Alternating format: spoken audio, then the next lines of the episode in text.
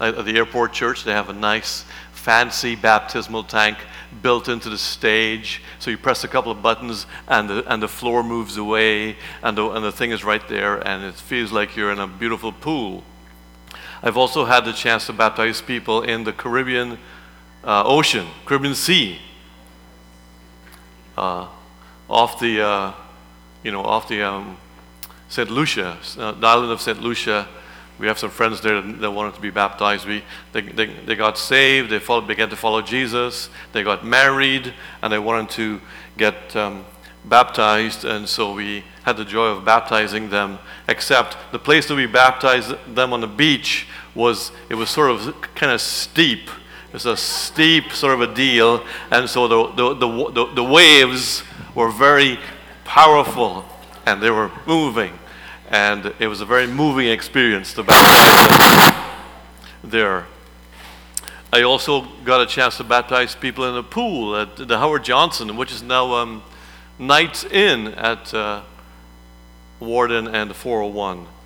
Anyway, so baptism is a very important thing for us. We love the idea that people want to, want to be baptized, and we especially loved the idea that people want to be baptized because they are making a public declaration. This is what baptism really is it's a public declaration of an inward conviction. Your faith in Christ, you believe who Jesus is, and so in obedience to Him, you are saying, I want to publicly declare my faith in Jesus.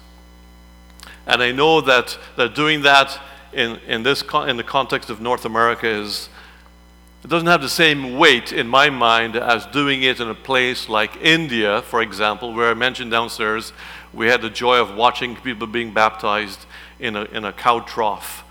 The difference there is that when those people, when those uh, I don't know, maybe 20 or so young people between the ages of 18 and 22, a bunch of young people who just got radically, um, they, got, they had encounters with Jesus. They realized that Jesus was real, he was alive, and they wanted to begin to follow him. And so they decided to, um, to demonstrate their faith in him by publicly standing in front of people and saying, I am a follower of Jesus now. I'm leaving the, the works of the enemy behind. I'm leaving the old ways behind, and I'm, and I'm going in this new direction. That's what baptism really is. It was also interesting in that place that in this cow pen filled with lovely aromas, um, there was a, uh, an apartment block just, just across the street, uh, maybe a five or six story building. And, and while the baptisms were going on, the people across the street were looking and they were watching. So it wasn't as though it was only their friends watching this, it was the whole neighborhood. So they were actually saying, everybody, regardless of what happens, the fact that I'm putting a target on me by saying publicly I'm now a follower of Jesus, leaving that stuff behind, I thought it's such a brave thing. And it has much more, mm, much more uh, weight to it when, when, you, when you make that public declaration public declaration.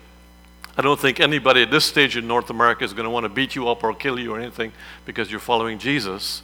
Places like, like, like India and elsewhere, that's always an option.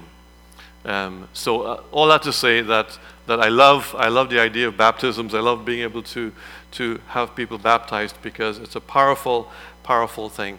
And so what I want to talk about briefly today is about baptism. Just do a little bit of a teaching. On Thursday, we, we gathered our, our folks who were, who were to be baptized, and we, we spent about an hour or so just talking and answering questions and just sharing from the scriptures uh, the, the virtue of bap- the, the, why baptism is so important. I also want to put it in the context of um, the nature of God. We're, Elsie was speaking last Sunday about the nature of God. And for the next couple of Sundays, I want us to really focus in on the nature of God, who God really is.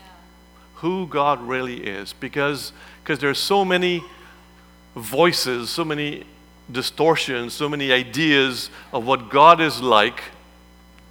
And some of them are close approximations, but, but I think those of us in this, most of us in this room would believe that what the Bible teaches about who God is, is, the, is, is the truth. You know, Jesus says that if you want to know, if you want to know the Father, look at me. If you have seen me, you have seen the Father. If you've seen me, you've seen the Father. So one of the best ways in the reading of this whole Bible, it's a massive book with lots of history and story and all kinds of convoluted things, and it's not straightforward. But I would suggest that if we want to know anything about what God really is like, we need to look at Jesus. And in fact, I would say that we interpret the entire scriptures through the lens of, who, of, of Jesus.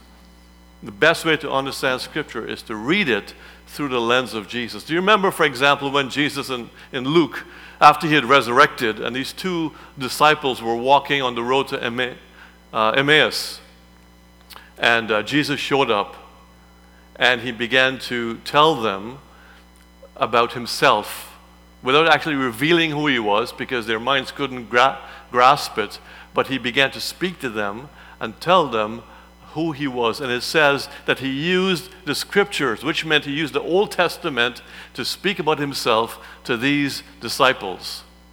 And it wasn't until they went to um, gather together in a room to have a meal when Jesus broke the bread that they actually re- realized who he was. Their eyes were opened to realize this is the Jesus who had just died. Oh my gosh, he's alive and he's with us. And the fact is, that happened 2,000 years ago, and he's still very much alive. Even though we can't see him with, with our natural eyes, he is alive. And he's active, and he's doing things in our midst. And he's still revealing his goodness to people around. Isn't that good news? He still is the Prince of Peace. And so if you need peace, if there's stuff going on in your life or with, where there's lots of confusion and uncertainty, and I know that in, in the culture that we live in today, in this global uh, culture where there's so much information about everything. We can know what's happening in the middle of a little village in Pakistan. We can have a video telling us what's happening, or, or, or Nigeria, or, you know, we, just have so much information about everything. And, and it seems like, like 95% of the information we're getting through social media or through the news or wherever is so. Uh, it, it's anxiety creating, anxiety causing, because we're seeing horrible things happening. We're seeing people getting beaten up for their faith. We see men throwing acid on women. You know, horrible, horrible things we see um, around us all the time. And, and it can leave us with this, with this sense of, oh my gosh, what the heck is going on? Where is God in all this? And so, what I want to suggest to us is that we just need to keep our eyes fixed on, on Jesus. As one great preacher said, we, we, we look at the world with, with a newspaper, this is an old time guy, with a newspaper in one hand and the Bible in the other. And we always interpret what hap- what's in the newspapers through the lens of the Bible. Right? Amen? These days it would be your smartphone or your iPad or whatever. You, you, interpret, you, you interpret what you see off of your iPad through the, the lens of Jesus and through the lens of the scriptures. So, baptism. I love baptism. I love baptism. Did, did, did I, did, I ever tell you guys the story of when um, Elsie and I went to uh, Israel for the first time? This is a few years ago. We went on this um, clergy tour, and the whole concept, whole idea of it was that uh, you were going to go on, you were going to go on, on this tour with the expectation that um, you will bring people. You'll be so jazzed by what you experience that you'll bring other people with you afterwards. Right? So they were showing us a whole bunch of different things, like, and it was really fast and quick, and we are up um, super early in the morning, and early for me anyway, six o'clock in the morning. We're up, we're on the road, we get back late at night, and that went on for like a whole week. Um, but in the middle of it all, we got to uh, go to this, to the mouth of the Jordan River the Sea of Galilee becomes the Jordan River. And that's where the Israeli government has set up, built a really nice fancy place where people can be baptized. Pilgrims like you and me, Christian pilgrims, we can go and we can be baptized there. It was not even the same place where Jesus was baptized or where John the Baptist was baptizing, but let's just assume this is the, the, the place where it happened. And so It just so happened this was the month of February, and we got there at about 8 o'clock in the morning. All right, this is February in Israel is actually k- kind of cool. In fact, it was cold. And um, there were 22 of us, and as we were driving there, I think there was half of us who wanted to be baptized. We, li- we liked the idea, the notion of being baptized in the Jordan. Oh my gosh, it's going to be so special because, you know, Jesus was baptized there. John the Baptist was doing baptism. This is where the early church, you know, was doing baptisms. So we want, even though we've been baptized already, and, and all this, the, the virtue of that was already accomplished, uh, we still want to, you know, get baptized again and get rebaptized. I think 10 of us wanted to do it. Well, we got there, 8 o'clock in the morning. It's super, super cold. And all of a sudden, 10 dwindled down to 4. and, uh, and for some strange reason, I don't know why, I was the one, of all the pastors and, I mean, 22 clergy people, I was the one that was voluntold to uh, baptize people. So, so I, I, go, I go down into the thing, and my gosh, it was breath catching, cold. So I baptize, you know, four people. And then I thought, hey, I want to be baptized as well since I'm here, since I'm in the water. But nobody of all these wonderful Christian people, nobody wanted to turn back and baptize me. So I baptized myself. Boom. Great. Yeah.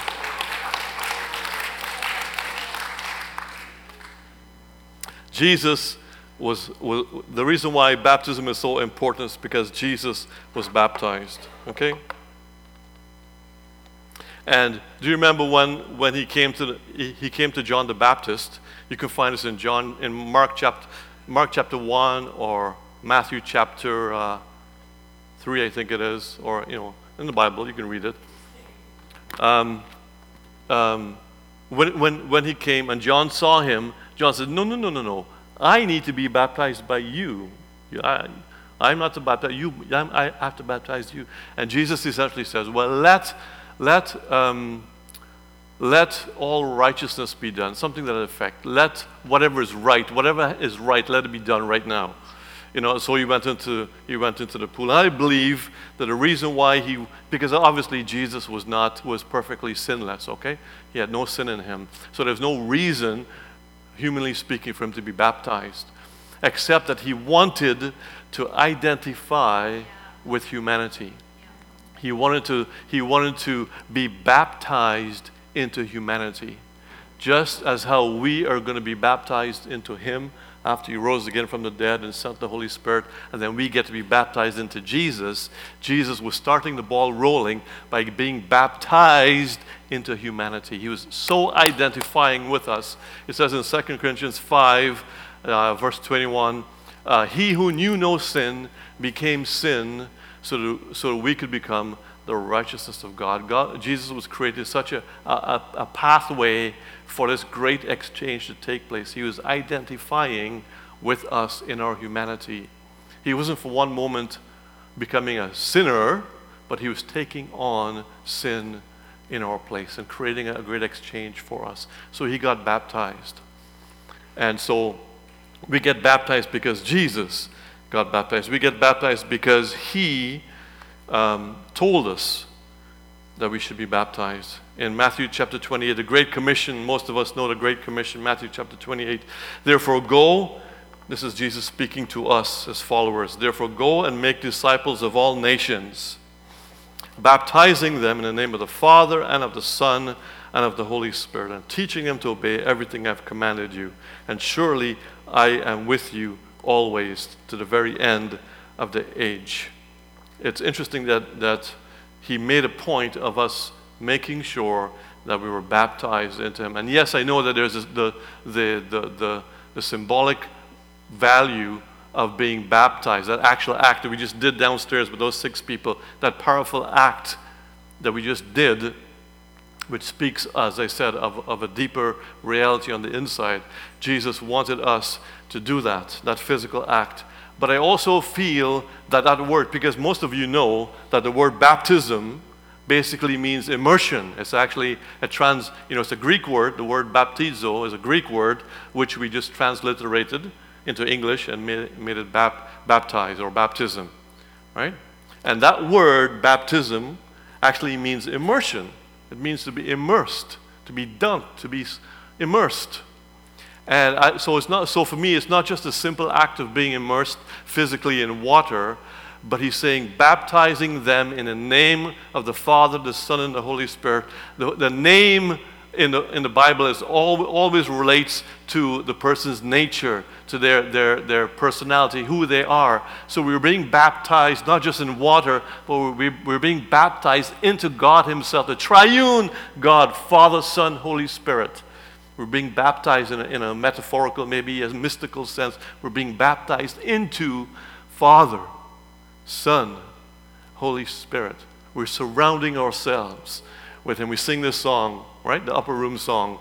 Uh, it looks like I'm surrounded, but I'm surrounded by you. I'm not sure where they get that, you know, what, what inspired that, but for me, th- this is it. I'm surrounded, I'm immersed in Father, Son, Holy Spirit.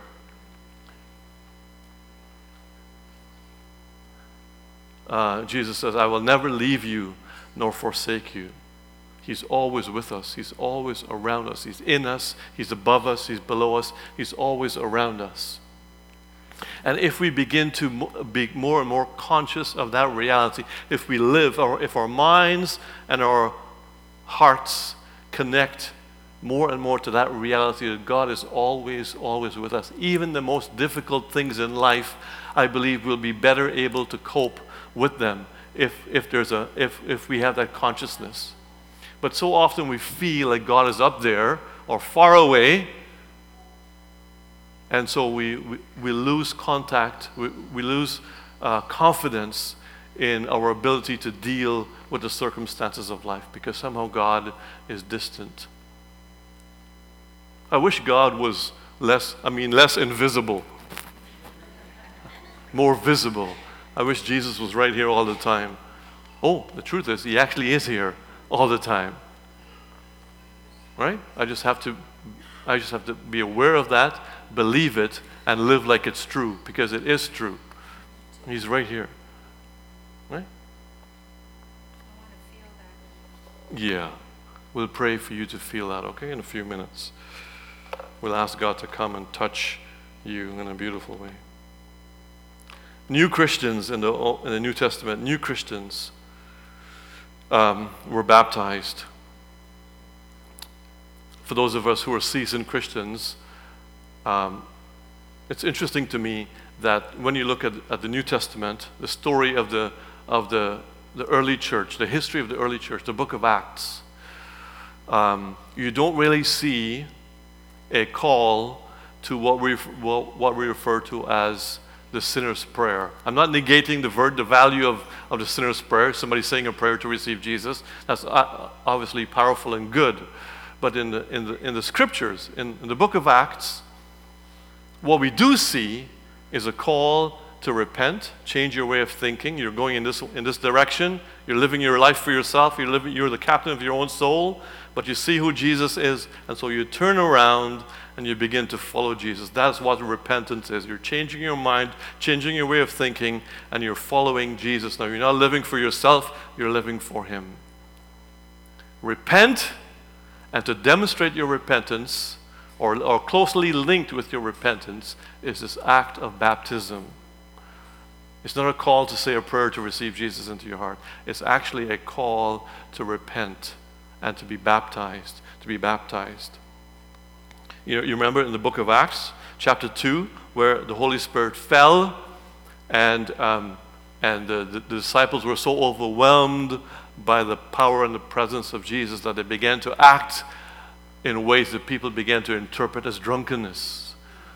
And Peter st- stands up and says, Oy vey, th- these men are not drunk as you suppose. It's only nine o'clock in the morning. Yeah. It's only nine o'clock in the morning. And he, to, he begins to tell them what, what's actually happening. This is what the prophets hundreds of years had foretold was going to happen, that the Spirit of God was going to be poured out on all flesh. And this is, ev- this is evidence, evidence of that. And so they said, Well, what must we do to be saved? The people listening to him, what must we do to be saved? Yeah, we realized we made a mistake concerning Jesus, but now we see who he is based on what you're telling us and what we're experiencing. And so how can we how can we change? How can we be saved? And he says, repent, change your way of thinking, and be baptized. He didn't at one at no point did he say, okay, let's all close our eyes, bow our heads, and we'll say a nice little prayer. Repeat this prayer after me. Baptism is such an important, important um, sign, statement of your faith in Jesus. Amen? Jumping right ahead, entire families of the early church was baptized. Acts chapter 16. I'm skipping ahead a little bit. Acts chapter 16. Um, the uh, uh, uh, Saul, Saul who became Paul, he, this great uh, apostle, this great follower of Jesus, he, um, he was traveling to different places preaching the gospel. He gets to this place called Philippi, and they, they, they beat him up and they capture him and they put him in prison. He and his friend Silas, his co worker Silas, they put him in prison. And while they're in prison, singing songs and celebrating in prison, there was a massive earthquake that happened. And because of the earthquake, the gates of the, of the jail opened up you should read this fascinating story, Acts chapter 16. The gates of the, of the jail opened up, and the jailer comes running, making the assumption oh my gosh, the gates are open. The prisoners are going to be, they're going to take off, right? Makes sense. Why would the prisoners stay in prison if the gates were open? They would, they would leave. Um, but so as he's about to kill himself, this jailer was about to kill himself because, of course, it was going to be on him. He was going to be responsible for the fact that these prisoners had escaped, so he's going to kill himself. And Paul says, No, no, no, no, no. Don't kill yourself. We're still here. We're still here. And because of that act, the, the jailer says, What must I do to be saved? What must I do to be saved? And, and it says, I'll read it. And th- they replied, Believe in the Lord Jesus, and you will be saved, you and your household. Then they spoke the word of the Lord to him. So they explained more about the gospel to him and all the others in his house. At that hour of the night, the jailer took them and washed their wounds. Beautiful, isn't it? He, they'd just been beaten up, like viciously beaten up. And now this man being transformed by the power of the Spirit, he washes their wounds. And immediately he and his family were baptized. Baptism is closely linked with a changed life. I already mentioned Peter standing up, repent and be baptized, every one of you, in the name of the Father, in the name of Jesus Christ, for the forgiveness of your sins, and you will receive the gift of the Holy Spirit. Repent, change your way of thinking, be baptized. Okay, here's this passage that I want to spend a few minutes on. Romans chapter 6.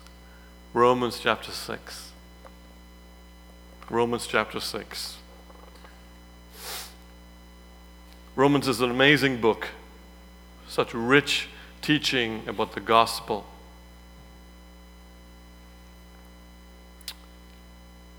Uh, an old preacher from a long time ago, Martyn Lloyd-Jones, he was a preacher in England uh, towards the beginning, beginning of the last century. He says, you, you, you haven't really communicated the gospel effectively. You haven't really preached the gospel of Jesus effectively until you get this question in Romans chapter 6, verse 1. Shall we turn to Romans chapter 6, verse 1?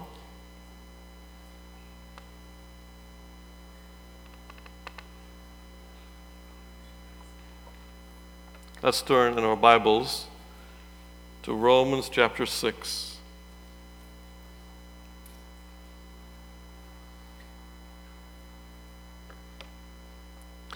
What shall we say then? Shall we go on sinning so that grace may increase? What Paul was just saying is that um, he was actually the first, the, the first five chapters of Romans, he's laying out this incredible gospel story for the people. He says in Romans chapter 1, for example, For I am not ashamed of the gospel of Jesus Christ, for it is the salvation of all, of all, for all who believe, the Jew and the Gentile. Every single person is meant to be saved because of what Jesus did on the cross. Every single person is, is able to be saved. The, in other words, the message of the gospel is for every single person. And in that culture of that, at that time, there was the Jews, and then there's everybody else. So the Jew first and to the Gentile. And then he, he, then he goes on to explain why the Gentiles need Jesus. Because of the way they live, they're, they're, they're, not, they're not living in a way that honors who Jesus is. There's chapter one. Chapter two is, okay, so you guys, you Jews, you, you, you point your finger at those people who are, who are sinners. Well, you do the same thing because while you're pointing at, at, at somebody else, you're actually doing the same thing. So he, so he, he, con, he condemns, in a, in, a, in, a, in a theological way, he condemns the, the, the Gentiles, he condemns the Jews, those who, those who have the law, those who don't have the law. And then in chapter 3, he says, uh, For the wages of sin, he say, he's basically saying everybody is, is at fault. Every one of us is at fault. Every single one of us is at fault because none of us live up to the standard that God has set for us to live. The only person who's ever been able to do that is Jesus. Nobody, so he says, uh, uh, Romans chapter 3, verse 23 For the wages of sin is death, but the gift of God is eternal life. That's chapter 3. So, anyway, just to fast forward, he gets to, to, to uh, verse 5. and He says that because sin, because of the sin of one man, Adam, we've all sinned.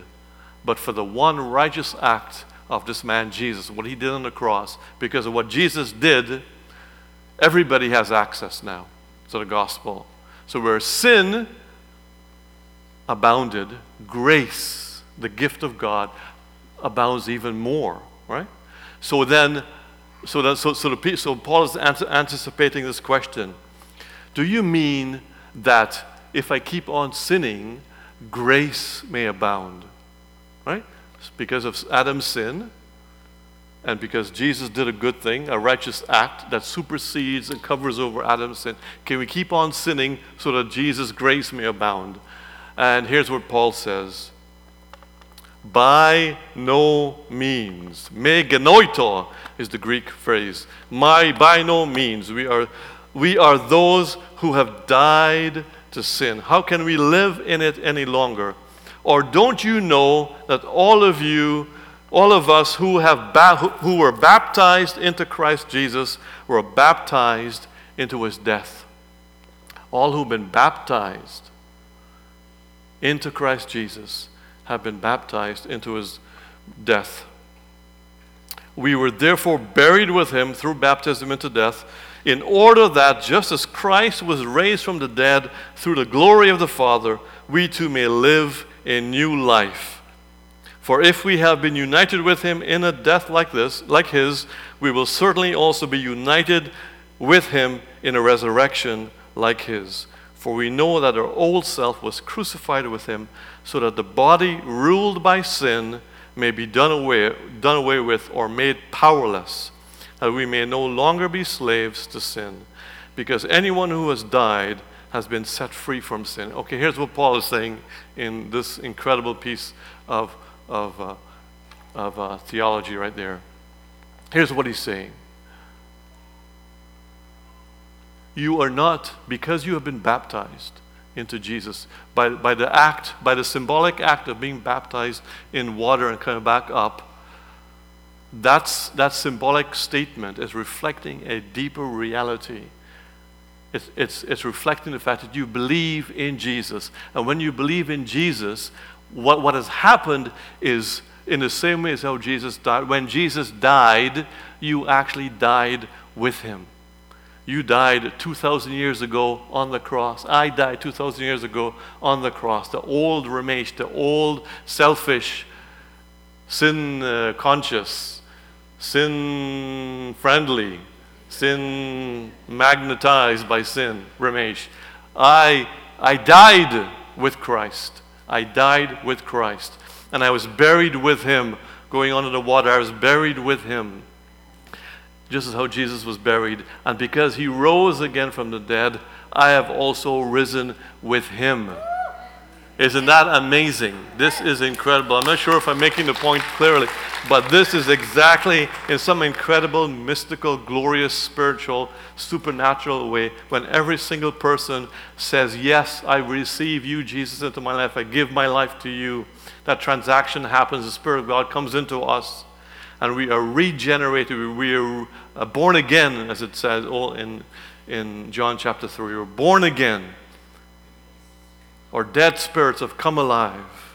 The old is gone. Like, like Paul says in Galatians 2.20, um, I no longer live.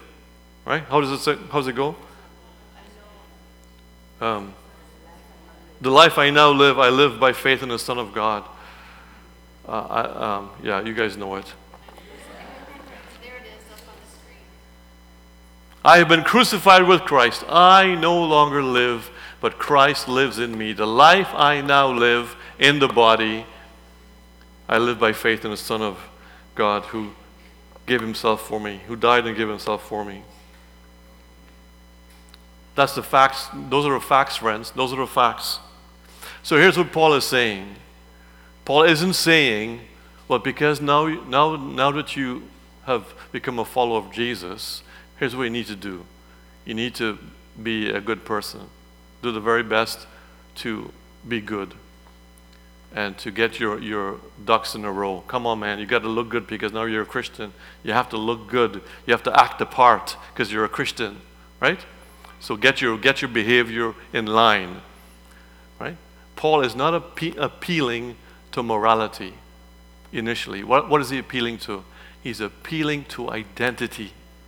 Here's, here's who you are now here is who you are now because you've, did the, you've done this thing. You've believed in Jesus, and by, and by demonstrating by an act of being baptized, you're demonstrating your faith in Jesus. Here's what has happened you have been transformed, you have been changed. The old Ramesh is dead, the new Ramesh is alive.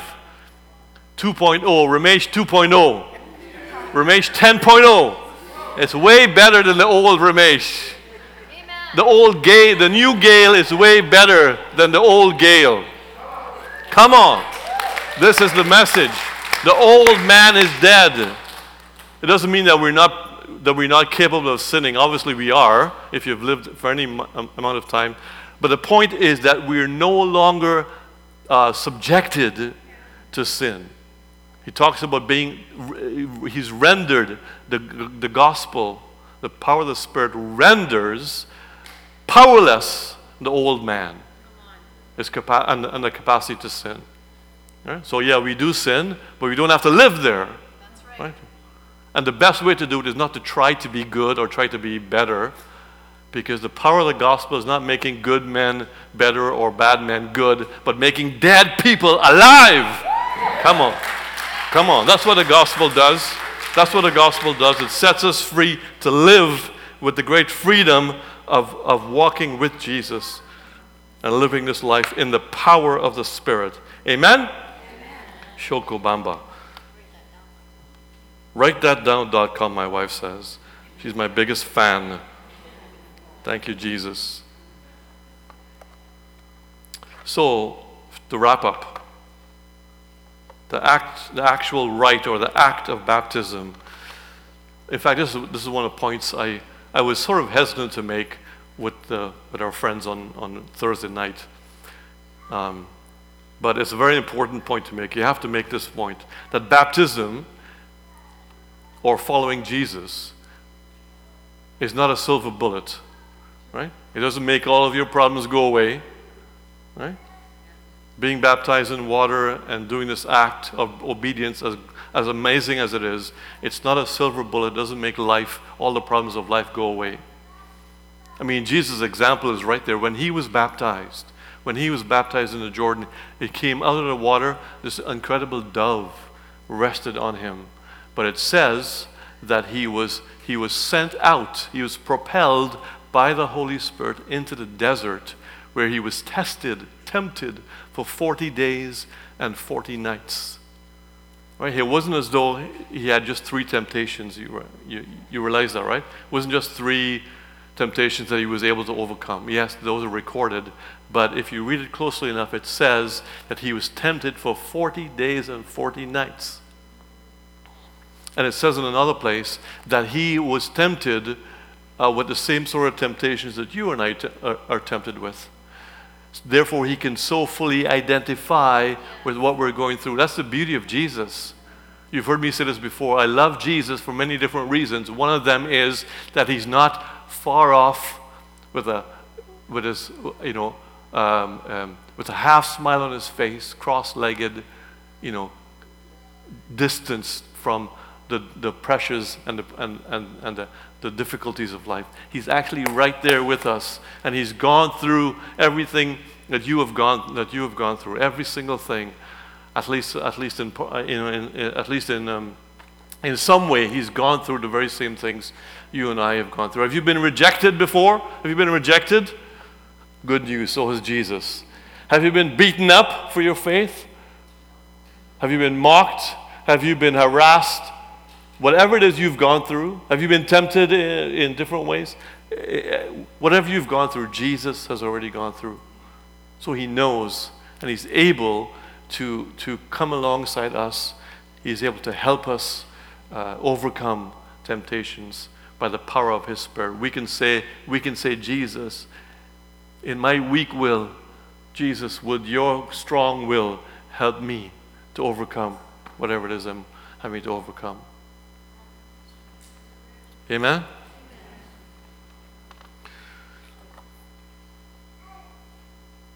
So, the, the, as far as I'm concerned, the, the actual rite of baptism, it doesn't save us. It's actually something it speaks about uh, grace that's already been enacted when we believe in Jesus.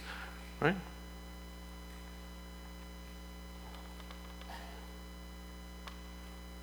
Baptism is, is a public demonstration to God the enemy and, and to the witnesses that you are breaking agreement with your former life and you are embracing a new life as a believer in Jesus. The old is gone, the new has come. You are now a new creation in Christ Jesus. Hallelujah. So, let, let, me take uh, one more minute. Everybody, just hold your places for a minute. Just give me three more minutes. So, so what I want to do after giving a message like this, it's incumbent on me to make an invitation, to invite anybody in this room who you've never decided to make Jesus the Lord of your life, a follower. You, you, you've never decided to become a follower of Jesus. And so, if we can have those who are already believers to pray, don't get bored now. Don't be looking at your watch to figure out if I can leave. Just be praying to see if, if, if the Spirit of God can move and help somebody come to faith in Jesus.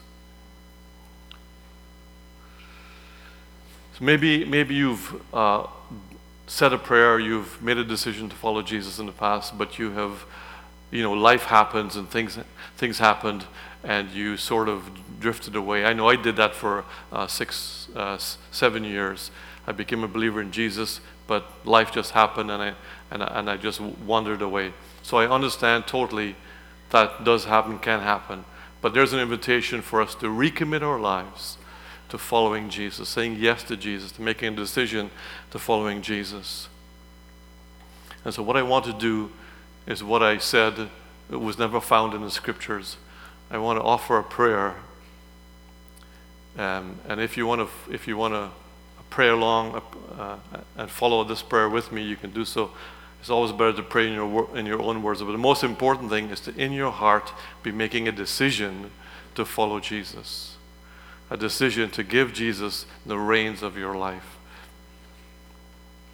And this is what he came to do. He came to die in our place, he came to take our punishment upon himself. He came to give us his life. And so just say a prayer like this Father, I thank you for Jesus. I thank you that he died and rose again from the dead. And I thank you that because of what he did on the cross, I can be reconnected to you, my God and my Father. And so, Lord, right now, in this place, I decide in my heart to make Jesus the Lord of my life. To make him the manager, the boss, the, the ruler of my life. I thank you for the forgiveness of all of my sins. I thank you that you love me, Lord, with all of your heart. And I say yes to you. Lord Jesus, would you come into my life? In Jesus' name. Amen. If you've ever prayed a prayer like that, I would love for you to come and talk to us at the end. I'd love to, um, to hear, hear what you've done. And uh, we'll be able uh, to answer any questions. If, if you didn't do that, but you do have questions, you're interested, please come and talk to me. I'd be very happy to talk to you about Jesus, what he, who He is, what He's done for us, and what is our, all the benefits that are avail- available to us because of what Jesus did. Amen? So, the Lord bless you, the Lord keep you, the Lord make his face shine upon you and be gracious to you and give you peace now and forevermore. Amen. Hallelujah.